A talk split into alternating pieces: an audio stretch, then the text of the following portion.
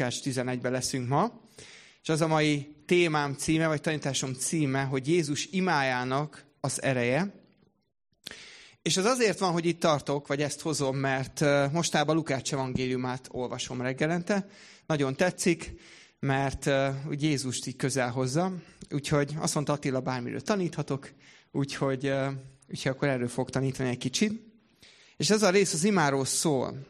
Mert az Istennel való beszélgetés a hívő ember életébe az ugye egyszer egy ilyen csodálatos dolog, amikor úgy, amikor úgy jól összejön, Isten is válaszol, nekünk is úgy jól megy, meg, meg, meg az atmoszféra, meg minden.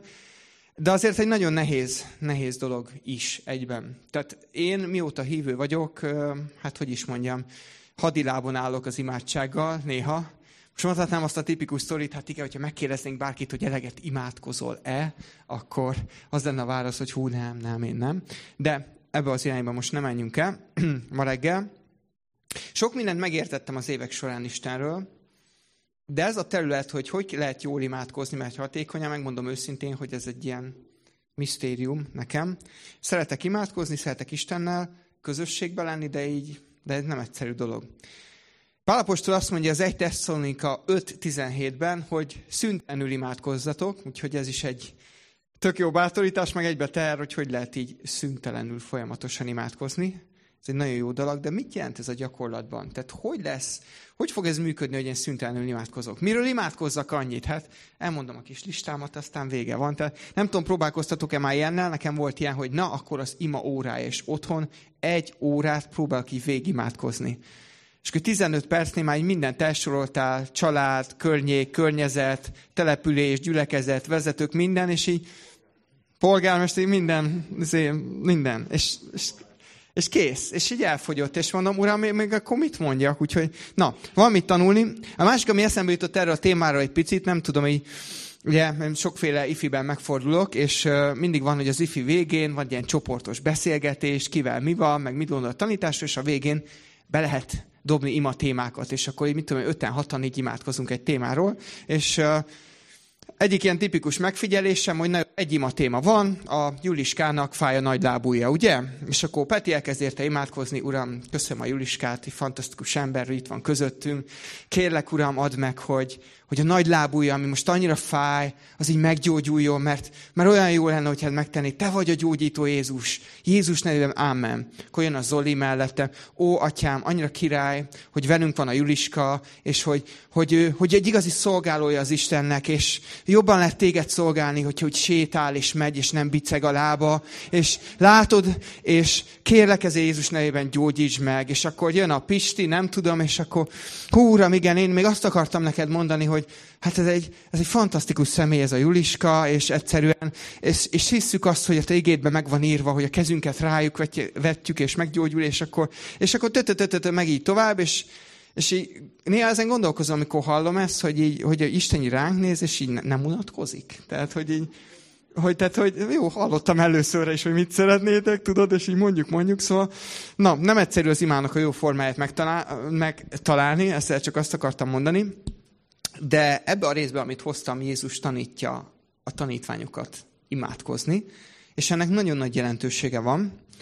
És amikor ezt valamelyik reggel így olvastam, egy icipicit letisztult a képben, nem vagy legalábbis tisztább lett, mint amit eddig láttam, úgyhogy ezért tanulmányozzuk ezt egy kicsit. Tehát Lukács 11 első négy verset olvasnám. Egyszer, amikor egy helyen imádkozott, miután befejezte, azt mondta neki egyik tanítványa. Uram, taníts minket imádkozni, mint ahogy Jézus is tanította a tanítványait. Ő pedig így szólt, amikor imádkoztok, ezt mondjátok. Atyánk, szenteltessék meg a te neved. Jöjjön a te országod, mindennapi kenyerünket add meg nekünk naponként, és bocsáss meg a mi bűneinket, mert mi is megbocsátunk minden ellenünk védkezőknek, és ne vigy minket a kísértésbe. Pont. Ugye ez nagyon rövid rész, a tanítványok tényleg meg akarták érteni Jézustól, hogy hogy lehet jól imádkozni. És ha valaki tökéletesen tudott kommunikálni az atyával, hát az Jézus volt, úgyhogy a legjobb helyre mentek. Ez egy nagyon rövid tanítás, négy igevers az imáról. Ugye tudjátok, hogy Máté evangéliumában van egy kicsit hosszabb, de a témájában egyébként ugyanaz, csak egy-két mondat még így hozzá van téve. De hatalmas súlya van ennek az egésznek. Én régen egy olyan gyülekezetbe jártam, el sem merem mondani, hogy ez egy Golgota volt egyébként, ahol a vasárnapi alkalom végén mindig úgy fejeztük be, hogy mondjuk el együtt a mi atyánkot. És, és így az egész gyülekezet elimádkozta a mi atyánkon, és ez nagyon érdekes volt. És tudom, hogy a történelmi egyházakban ez a liturgia része, hogy mindig a nép együtt elmondja, hogy mi atyánk, aki a mennyekben van, szenteltessék már a te neved, ugye a hosszabb verziót, nem a Lukácsi verziót. Vagyis minden vasárnap a hívők hallják ezt az imát, és a saját szájukkal kimondják ezt az imát.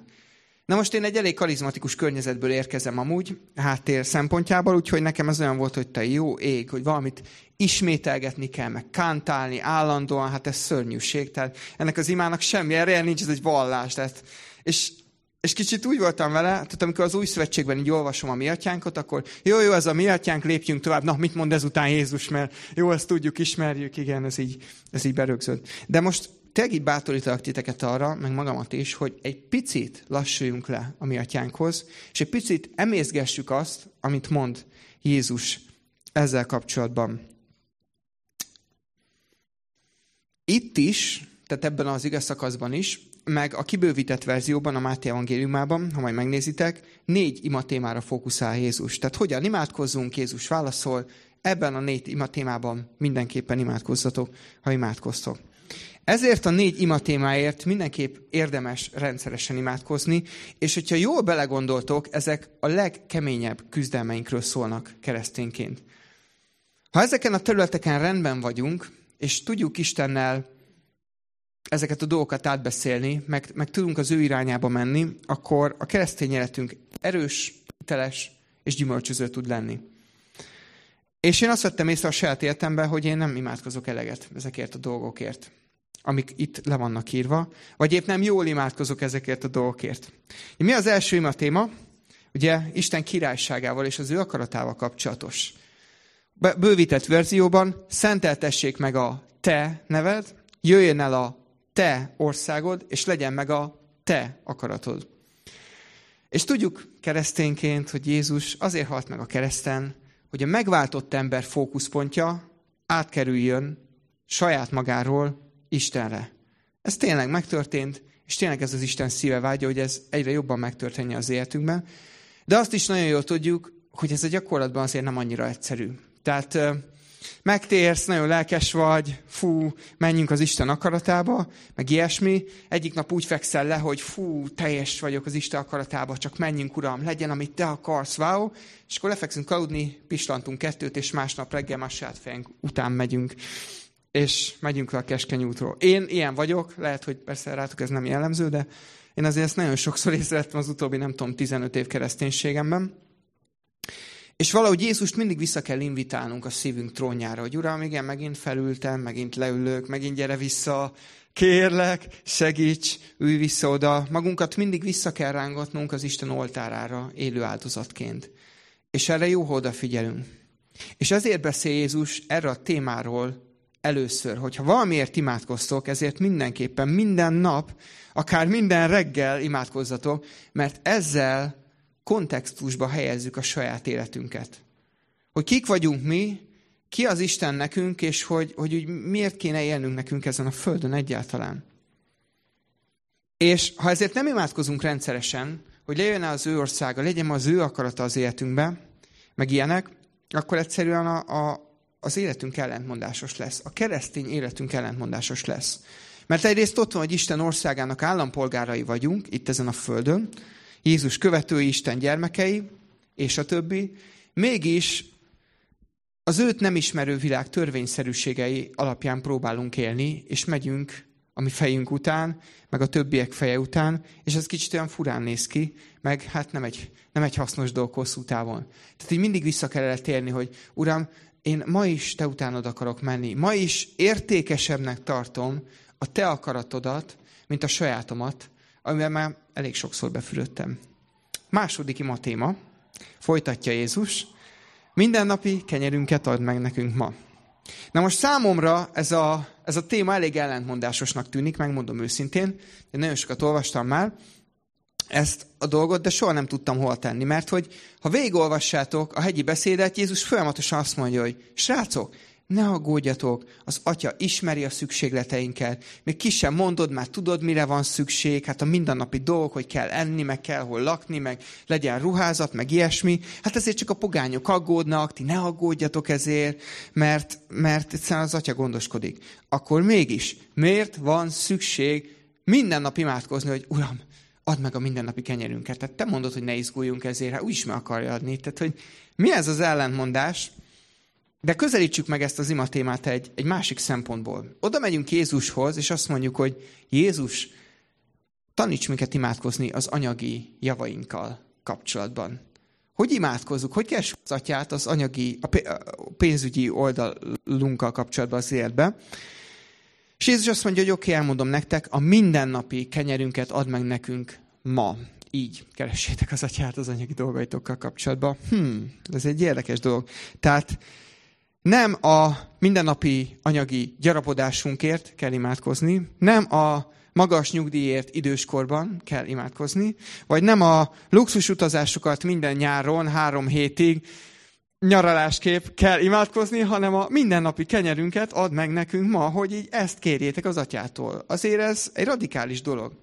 Ugye 1 Timóteus 6.10-ben azt olvassuk, Pálapostól így nyilatkozik, ezekről a dolgokról, mert minden rossznak gyökere a pénz szeretete, vagy szerelme, amely után sóvárogva némelyek eltévednek a hittől, és sok gyötrelmet szereznek maguknak. Tehát ez is az, amikor az ember elkezd lebatyogni így a keskeny útról, és az a helyzet, hogy a kultúránk arra tanít minket, valószínűleg nem csak itt Magyarországon, hanem az egész ilyen nyugati kultúra, hogyha az életedben nincs egy ilyen folyamatos anyagi gyarapodás, akkor semmi gond, tehát hogy van ilyen, csak hogy akkor te a lúzerek csoportjába tartozol. Tehát akiknek úgy összejött az élet, azok az így mennek föl így a lépcsőfokokban, így anyagilag. És valahogy az ember belső élet céljává tud válni nagyon-nagyon könnyen az anyagi javak gyarapodása. És ez a keresztény emberre is igaz, mert hát körülöttünk erre megyünk, mindenki ezt csinálja, hát kérek szépen az az élet. És az keresztényként ezért nap mint nap megkísért minket. De a számunkra elég az, hogy azt imádkozzuk, hogy Uram, a mindennapi kenyerünket adjuk me, add meg. Tehát fölkelk, és tök jó, van mit tennem, van honnan elindulnom, Végülis a rezsi ki van fizetve, nyilván akkor a rezsi más volt Jézus korában, most nálunk ilyen dolgok is vannak, de hogy ha ezek így megvannak, akkor ez egy nagyon klassz dolog. És hogyha ezért hálás szívvel tudunk imádkozni, hogy na Uram, azt, amit ma megadtál, azt legyen már meg holnap is, akkor valahogy az élet céljaink a helyékre tudnak kerülni. Uram, nem szeretnék éhen halni, miközben szolgálom a munkahelyemet, a családomat és közvetlen környezetemet. De ha nem halok éhen, hanem úgy, úgy azért megvan mindenem, akkor szabad vagyok arra, hogy ne ezen kínlódjak, hanem hogy tudjam szeretni meg szolgálni az embereket. Ahová helyeztél éppen Istenem. Ez egy fantasztikus nagy szabadság, így élni az életet. Úgyhogy ez a, Uram, köszönöm, hogy mindenem megvan, ami az élethez kell, és ahhoz, hogy így szeressek másokat. Ez az ima, ha megértjük, hogy miről is szól, kiránt minket a, hogy is mondjam, következő anyagi cél elérésének az ördögi köréből. Mert az a baj ezzel, hogyha eléred a következő anyagi célt, amit annyira vágysz, utána majd egy következő utáni anyagi cél, és az az életed végéig meg lehet csinálni. És ne értsetek félre, jó? Tehát nem arról beszélek, hogy gazdagnak lenni bűn. Vagy hogyha valakinek sokkal több pénz adatot, mint mint másoknak, az egy szörnyű rossz dolog, és akkor add el mindent. Ha Jézus azt mondja, add el mindenet, hát hajrá, nyugodtan add el mindenet. Nem erről szól a dolog.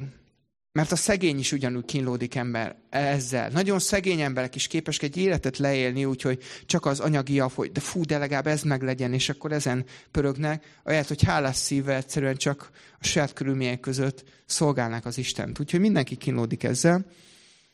Ez a szívünkről szól, hogy hálásak el tudunk lenni azért, amit ma ad gondoskodásként az Isten. Na de lépjünk tovább a harmadik ima témára. Bűnbocsánat és az emberi kapcsolatok kérdésköre, ugye? Bocsáss meg a mi bűneinkért, miképpen mi is megbocsátunk az ellenünk védkezőknek, így jó veretesen mondom. Ezt elméletben nagyon jól tudjuk, ugye? Bűnös emberek vagyunk, ezt már gyerekszoliba is szerintem a kisfiam is el tudná mondani, akiknek ugye bűnbocsánatra van szükségük, de Jézus megváltott, és mindent megbocsátott nekünk, halleluja, ezért meg a keresztem. És azt is tudjuk, hogy az evangéliumból, ugye, hogy a körülöttünk élő emberek, minden egyes emberi lény esendő, akiknek ugyanerre a bűnbocsánatra, meg kegyelemre van szükségük, mert másképp nem fog megváltozni az életük. Csak azzal megváltással, csak azzal az evangéliummal, amit Jézus hozott el. Mi nem tudunk másokat megváltoztatni. De valahol a kultúránk mégis egy más dologról tanít minket. A környezetünk más dologról tanít minket, és néha a saját gyülekezetünk is, kivéve a Golgota kis tartsát, másra tanít minket, a gyülekezeti keresztény kultúra, mégpedig arra tanít minket, hogyha, hogyha mi egy hibát követünk el, azt nem illik elismerni. Azt nem illik bevallani így nyilvánosan, hogy figyelj, iszonyatosan elszúrtam. Figyelj, ebben bűnt követtem el, nagyon sajnálom. Mert akkor ki fognak közösíteni, ha ezt csinálom. Akkor én leszek a fekete bárány, ha ezt csinálom. És ez egy nagyon nehéz dolog. Plusz ugye ott van a drága jó büszkeségünk, ami miatt ugye ne, nagyon nehéz így imádkozni, hogy Uram, bocsáss meg az én bűnömet, mert ezt most nagyon elszúrtam. Mert ez egy ilyen szégyen teljes érzés. És amiatt egyébként másoknak is tök nehéz megbocsájtanunk szerintem, amikor bűnkövetnek el ellenünk, mert gyakorlatilag a büszkeségünkön sérelem, a büszkeségünket sérelem éri. Amikor mások így bántanak, belénk vágnak, valami rosszat csinálnak ellenünk, főleg a keresztény testvérek, hát az a legszörnyűbb, akkor, akkor úgy vagyunk, hogy, hogy bosszú, a bukását akarom annak a másiknak, mert bántott engem. Nagyon nehéz, és Jézus nagyon-nagyon jól ismeri a szívünket. Jézus nagyon-nagyon jól tudja, hogy ha valamin egy életen át fogunk kínlódni, ez az a terület, amin egy életen át fogunk kínlódni, mert nagyon egyértelműnek hangzik, de nem is olyan könnyű ezt megélni. És ezért van szükségünk minden nap imádkozni, hogy Isten gyermekeként egyrészt bocsánatkérő emberekké tudjunk válni, tehát hogy el tudjuk ismerni tényleg a hibáinkat szabadon, és megbocsátó emberekké is tudjunk egyidejűleg válni. Mert ha ezt a csatát elveszítjük, ha, ha ebben így nem vagyunk rendben Istennel, nem helyesen gondolkozunk erről, akkor igazából bárkinek bármit mondunk Jézusról, meg az evangéliumról, totál hiteltelen lesz a szánkból. Hogy jön az irgalmas Isten kifelé, akivel kapcsolatban én sem vagyok irgalmas, vagy más emberek felé én sem vagyok irgalmas. Túl sokszor hagyjuk a keresztény közösségünkben, közösségeinkben így hagyni ezt a megbocsátatlanságot, pedig annak ott semmi helye nincs. Olyannyira nincs helye, hogy Hát Jézus erre külön példázatot szentel, vagy ennek egy külön példázatot szentel, úgy többet is, de az egyik ilyen, amikor emlékeztek, volt egy szolga, a nagy királynak tízezer talentummal tartozott, megfizethetetlen összeg, tehát el se tudjuk képzelni, mennyi az, multimilliárdokkal tartozott, és az ura ránézett, és tudta, hogy figyelj, neked semmi esélyed ezt visszafizetni, de tudod mit? Szeretlek, és elengedem a tartozásod, úgy, ahogy van. És a csávó kilép az utcára, jön szembe a haverja, aki száz dénárral tartozik, ami nem tudom, pár havi bér, vagy ilyesmi, és elkezd el kegyetlenkedni, hogy na most add meg azonnal, mert bántalak, és mehetsz az adósok börtönébe, meg ilyesmi. És akkor visszahívja az ura, hogy te mit csinálsz? Tehát, hogy mi van? Tehát, mit csinálsz? És aztán őt is börtönbe záratja. És valahol ez egy hatalmas üzenet, és ezért kell minden nap így imádkoznunk, vagy legalábbis ezt a témát elővennünk, hogy Uram, mi is esendőek vagyunk, bűnösek, bocsáss meg nekünk, és mi is meg akarunk bocsátani másoknak, mert a keresztényként átérted, meg megélted, meg elhitted az Istennek a kegyelmét, ami tényleg veled megtörtént, akkor lehetetlen, hogy a te szíved ne váljon kegyelmessé más védkező emberek irányába. És ebben így tisztán, meg egyenesen kell tartanunk magunkat, különben semmi értelme, se a missziónak, se a csináljunk gyűlét, se a tegyünk bizonságot a barátainknak, vagy a munkatársainknak, akkor ott vége van az egésznek. Na, úgyhogy nem véletlenül kell ezt az imatémát rendszeresen elővennünk, mert, mert az a helyzet, hogy mi emberként, amit megszoktunk az életünkbe, ahhoz képest az Isten kegyelme sokszor így, így tökre idegenül hat. Idegen, más. És tanulnunk kell ezt, mélyülnünk kell ebbe. És újra és újra emlékeztetnünk kell magunkat az Isten kegyelmére. Negyedik ima téma, ez a kedventem, lehet nektek is tetszeni fog. És ne vigy minket a kísértésbe, de szabadíts meg a gonosztól. Kétfajta keresztény van, szerintem, ebben a témában is. Valaki túl hangsúlyozza a sátán szerepét a világ mindenségbe, és van, aki ilyen nagyon így alul hangsúlyozza. A sátánnak a munkáját és a szerepét.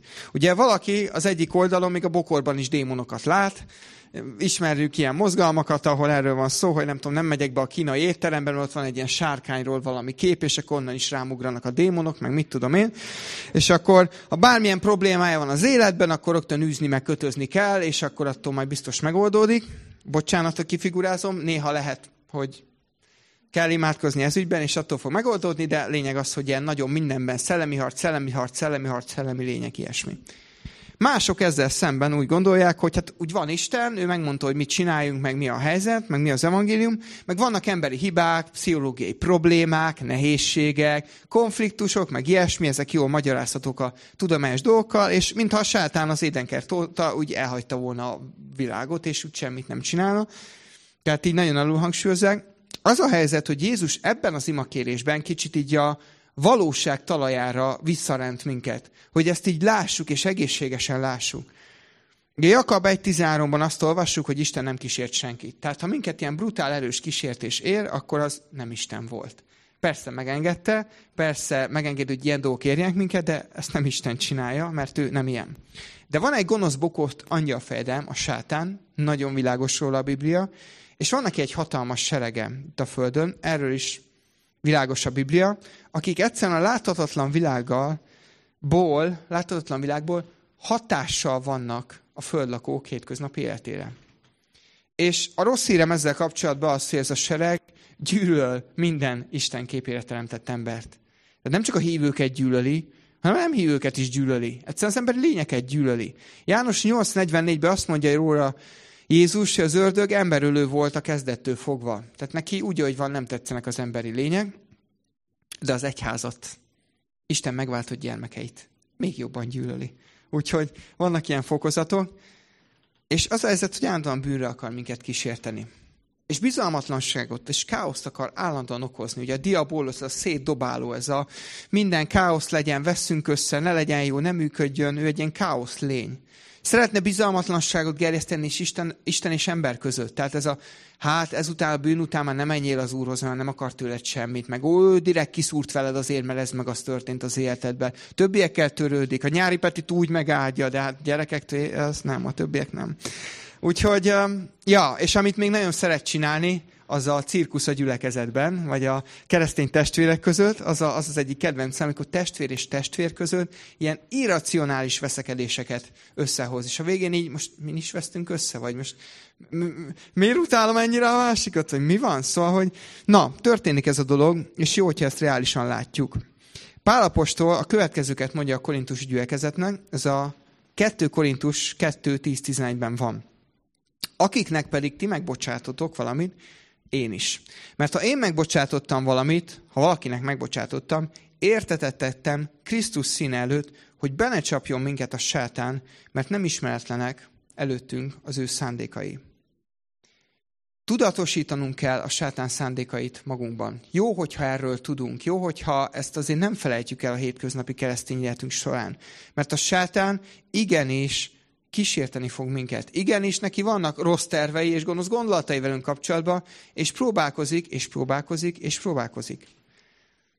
Úgyhogy lehet, hogyha irracionális félelmet, vagy ilyen depressziót élünk át, hogy most minden rossz, és hú, Isten nem is szeret, és minden bajunk van, vagy valakivel ilyen tényleg felesleges konfliktusba kerülünk, vagy hirtelen minden káosz lesz körülöttünk, akkor lehet, hogy nem árt így kezdeni az imánkat, mielőtt bármit csinálunk, hogy Uram, kélek szabadíts meg a gonosztól. Uram, kélek gyere a te erőddel, és szabadíts meg a sátán dolgaitól, és hagyj nyugodjak le egy kicsit, hagyjáljak meg a te színedőt, és hagyj pihenjek meg kicsit nálad, mert, mert ez így nem jó. Megmondom őszintén, hogy én nagyon sokszor, amikor a sátán ilyen, főleg ilyen emberi kapcsolatokban ilyen, csinálja az ilyen szétzúzós dolgait, meg ilyesmi, akkor én sokszor elkezdek kapkodni hogy kéne megoldani, mit válaszoljak, mit reagáljak, és különben is mit képzel magáról, és mit tudom én, és így elkezdek inkább fölpörögni, mint hogy visszalassulnék. És lehet, hogy ez nem hasznos. Lehet, hogy le kell lassulni, és azt mondani, uram, látom a káoszt, ez így nem oké, ahogy van, érzem, hogy ez így nem oké, szabadíts meg, szabadíts meg, gyere, segíts, és akkor szépen már is tudom szeretni a másik embert ott körülöttem. Úgyhogy ezért érdemes ezért, ezért a negyedik témáért is rendszeresen imádkozni. hogy ne felejtsük el a valóság talaját, hogy igen, a sátán igenis piszkál minket, nem kell minden bokorba démont látni, de igenis akarja gyötörni a keresztényeket. És az ellen nekünk vannak fegyvereink. És vegyük észre ezeket a dolgokat. Az érettség egyik jele, hogy ezt így látjuk, hogy oké, okay, ez most történik, ne folytassuk tovább, inkább imádkozzunk. Mondjuk egy ilyen veszekedést vagy vitát. Én néha belekerülök ilyenbe, úgyhogy még tanulom ezt a területet, ahogy az elején mondtam.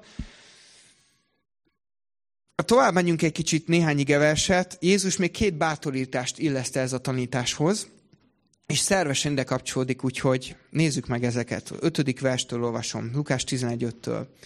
Azután így szólt hozzájuk, ki az közületek, akinek van egy barátja, és az elmegy hozzá éjfélkor, és azt mondja neki, barátom, adj nekem kölcsön három kenyere, mert egy úton lévő barátom érkezett hozzám, és nincs mit adjak neki.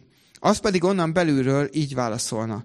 Ne zavarj engem, az ajtó már be van zárva, és a gyerekeim velem vannak már az ágyban, nem kelletnek fel, hogy valamit adjak neked. Mondom neked, ha azért nem is fog felkelni, és adni neki, mert a barátja, de a tolakodása miatt fel kell, és ad neki, amennyi csak kell. Én is mondom nektek, kérjetek, és adatik nektek. Keressetek, és találtok, zörgessetek, és megnyitatik nektek. Mert aki kér, mind kap. Aki keres, talál. És a zörgetőnek megnyitatik.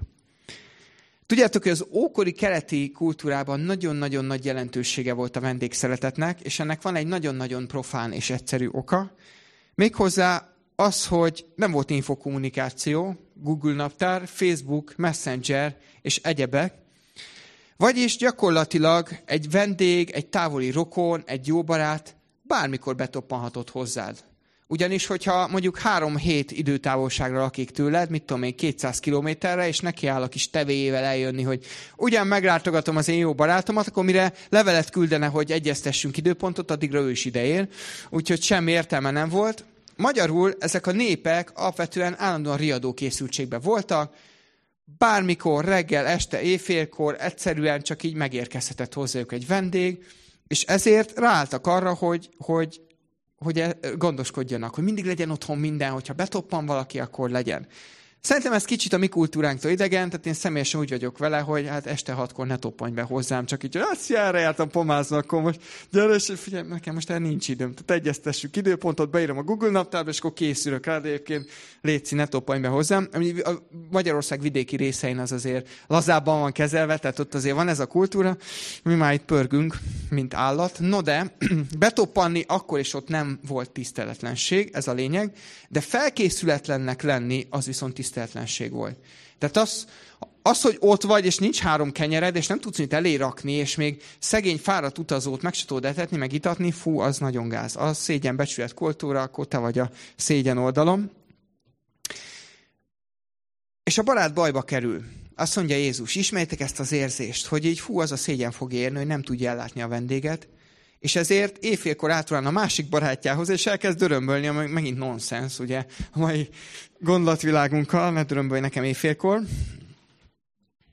És egy ilyen helyzetben ez a barát, még akkor is, hogy neki, ha ez neki nagyon macerás, meg a gyerekei alszanak, minden, ő jön és ad neki. Lehet csak azért, hogy legyen túl a dolga, az hagyjál már aludni, így gyorsan, de, de, de ad neki. Egy ciki helyzetben az ember számít a barátjának a segítségére. És ezt nagyon jól értették Jézus hallgatói. Pedig mindketten teli voltak önző vágyakkal, a barát is, meg a másik barát is, tehát hétköznapi emberek voltak, de azért baj van, azért, azért segítünk egymáson. De zsidó ember fejében ott volt a következő dolog, mégpedig az, hogy az emberek fölött az örökkévaló Isten a legfőbb jó. Tehát, ha valamiben soha nem vitatkozott Jézus a farizeusokkal, vagy bárkivel ott írás tudókkal, az az, hogy szerintetek is Isten a leges legfőbb jó? Igen. Jézus szerint is. Zsidó emberek szerint is Isten a legfőbb jó. Sokkal jobb nálunk embereknél. És erre hajaz, amikor ezt a példázatot hozza Jézus. Ha mi emberek gyarló módon segítünk egymásnak, a bajba jutott barátoknak, akkor tőle az Istentől még inkább kapunk segítséget és jó indulatot. Sokkal inkább, mint bármilyen embertől. És ugye ez a 9-10. vers nagyon híres, nagyon izgalmas, ez a én is mondom nektek, kérjetek és adatik nektek, keressetek és találtok, zörgessetek és megnyitatik nektek, mert aki kér, mint kap, és aki keres, talál, és az örgetőnek megnyitatik. Szerintem nagyon sok tanítást hallottunk már erről, mindannyian. Nehéz erről beszélni, de Jézus egy nagyon erősen ígéri az ima meghallgatást ezekben a témákban is. Hiszem, hogy ebben a négy témában, amiről most beszéltünk a mi atyánkban, ezekkel kapcsolatban ígéri nagyon erősen ezeket az ima meghallgatásokat. Tehát ha kéred Istentől a mindennapi kenyeret, vagy épp a mindennapi bűnbocsánatot és kegyelmet, mert szükséged van rá, meg másoknak, akkor meg fogod tapasztalni Istent, ahogy válaszol az imáidra, ahogy megváltoztat, hogy tényleg jön és gondoskodik rólad. Lehet, hogy keresel valamit, keresed a válaszokat az életeddel kapcsolatban, Isten tervével kapcsolatban, hogy Uram, legyen meg a te akaratod, de mégis milyen a te akaratod? Velem kapcsolatban, merre vezetsz, mit csinálsz az én életemben? És azt mondja, hogy ha az ő keresése fontosabb neked a saját terveidnél, meg hogy menj a saját fejed után, akkor Istentől válaszokat fogsz találni, mert aki keres, az talál válaszokat az Istennél, és ő meg fogja mutatni az ő országának az útjait és dolgait a saját életedben. És a zörgetsz Isten ajtaján. Ez is egy nagyon érdekes, ugye? Azt mondja, hogy zörgetőnek megnyitja. Ha zörgetsz Isten ajtaján, mert úgy érzed, hogy a sátán támad téged, és arra van szükséged, hogy az atya házába így bemenj, az ő jelenlétébe, ahonnan így menekül a sátán, akkor ő nem fog kint hagyni téged. Nem az lesz, hogy zörgesz, hogy atyám, segíts, mert itt a sátán, és azt mondja, bocsi, alszok, nem érek rá, ne haragudj, ott kín a sötétben a sátánnal ti elrendezitek, én meg így csukott ajtónál ott maradok. Nem, azt mondja, akkor megnyitatik, és gyere be, gyere be az én jelenlétembe. És a sátánnak a gonoszságát ezt, hogy ki fogja űzni az életedből. Ha ez a négy ima terület rendben van az életünkben, és értjük ezt, hisszük ezt, éljük ezt, és el tudjuk fogadni, hogy Isten igenis válaszol ezekre a kérésekre, és igenis megtartja az életünket ezeken a kéréseken keresztül rendszeresen, akkor egy egészséges és erőteljes kapcsolatunk lesz az Úrral. És hiteles keresztényként tudunk élni ebben a világban. És az a helyzet, hogy ezeket a területeket egyedül nem tudjuk rendbe rakni soha. Tehát ez nem a mi egyedüli harcunk, hanem Isten be akar szállni ebbe a harcba. És azért mondja, hogy na, ezekre tényleg figyeltek oda. Ha ezzel négy ér imádkoztok, akkor már mellé nem lőttök így a keresztény életbe. És én újra és újra meg szoktam próbálni ezeket így magamtól így elintézni. És már is le, le, lefelé megyek így a keskeny útról.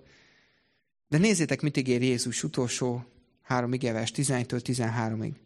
Ugye melyik apa az közületek, aki a fiának követ ad, amikor az kenyeret kér, és kígyót ad, amikor az halat kér. Vagy ha tojás kér, vajon skorpiót ad-e neki? Ha azért ti gonosz létetekre tudtok fiaitoknak jó ajándékokat adni, mennyivel inkább, de mennyi atyátok szent lelket azoknak, akik kérik tőle. Hát én apa vagyok, és én szeretek trollkodni, meg hülyéskedni a gyerekeimmel nagyon sokat, de azért ez azért túlép minden határon, tehát ezt még én se vállalnám be, megmondom őszintén. De Isten a legjobb apa a világ mindenségben. És neki, tehát egyszerűen el kell hinnünk azt, hogy neki a feltett szándéka az, hogy nekünk egy működőképes és gyümölcsöző keresztény életünk lenne. És nem tudom, hogy átéltétek-e már azt az érzést, én már többször átéltem, hogy így imádkozom, hogy Uram, legyen jobb a keresztény életem, a veled való kapcsolatom, a gyümölcsözőbb legyen a veled való járásom, meg a szolgálatom, meg minden, és hogy úgy könyörgök az atyához azért, mint hogyha ki kéne ezt nála így, így nem tudom, így ki kéne könyörögni. Mintha ez neki nem lenne, és meg kéne győzni őt, hogy olyan jó lenne, ezt is akarnád. De hát százezer helyen elmondja az új szövetségben, hogy ez, amit én akarok. Tehát nyitott ajtókat döngetünk, amikor ezt kérünk. Ezért nem kellene aggódnunk, mert ő akarja. És ha kérjük tőle, akkor nem fog valami rosszat, vagy valami mást adni. Hogy akarsz egy gyümölcsöző keresztényetet, nem, vagy akkor kapsz kígyót, meg skorpiót, tessék, hajrá, átadlak a sátának. Have a nice life. Nem, ilyet nem csinál az atya, mert nagyon jól tudja, és el is mondta nekünk, hogy ő nélküle nem tudunk semmit cselekedni. No de, zárásként, ha ez ilyen egyszerű, teszem fel a kérdést magamnak, meg nektek is, akkor miért nem kérem ezeket Istentől gyakrabban? Ha ez ilyen világos. A nulladik válaszom az, hogy fogalmam nincs. Lehet az én személyes bajom, nem tudom, gondolkozzatok ezen. De valamit észrevettem még saját magamon, egy apróságot, és ezt így még oda akarom adni egy kis csomagnak, hogy gondolkozzatok rajta. Mert lehet, hogy ti is hasonlóban vagytok, hogy én egy olyan környezetben nőttem föl, hogy hogy azt láttam, hogy segítséget kérni szégyen. Tehát az, hogy más embert az én problémáimmal tukmálok, hogy jaj, gyere, mert bajban vagyok, segíts rajtam, az, az kellemetlen, azt nem szabad. Nem szabad más, másokat zaklatni azért, hogy csak úgy segítsenek nekem. Vagy ha mégis megtörténik, vidéken nőttem föl, segítséget adni ingyen senki nem fog. Persze ad ott, de tudod, ez a három darab, nem tudom, három, három darab föld földet, vagy akármit, ilyen földkupacot átlapát, jött segíteni a barátod átlapátolni, akkor tudod, hogy ezt majd vissza kell segíteni, hogy neked is pont három darabot. Három tajást kölcsön ad, akkor tudod, hogy jó, jó, jó, nagyon kedves, nagyon hálás, hogy így segített nekem, de azt vissza kell segíteni, vissza kell adni. Tehát nem lehet az, hogy csak így köszönöm. Ajándék. De jó, klassz, ennyi. Nem, azt ott van, számon kell tartani, hogy hogy kell visszasegíteni. Én nagyon egy ilyen, ilyen kultúrában nőttem föl, Megtaláltam, hogy készültem Nagy László versét, tudjátok, adjon az Isten szerencsét, meg minden, mindenféle dolgot, és nagyon a magyar néplelket így meg, meg, meg bemutatja, ilyen nagyon szépen az utolsó kis rész, pár szó, hogy nekem a kérés nagy szégyen, adjon úgy is, ha nem kérem. És én sokszor így vagyok ezekkel a dolgokkal, hogy, hogy, hogy egyszer nem jön a számra az, hogy Uram, szükségem van a segítségedre hogy segíts, mert nem megy egyedül. Segíts, mert én akarom élni ezt a keresztény életet, de tényleg nem megy egyedül. Az a helyzet, hogy Jézus ennek az ellenkezőjét mondja. Azt mondja, hogy ha az, te az atyától kérsz, akkor az nem szégyen, hanem a legnagyobb megtiszteltetés. Mert az atyával való kapcsolatod épül vele, és ezt, erre vágyik az Isten. Ezért kell megtanulnunk az ő szívével imádkozni. És az ő szívét nagyon jól bemutatja, meg azt, hogy így az ő gondoskodását, hogy mire figyeljünk oda a keresztényedben. Ez a négy ima téma.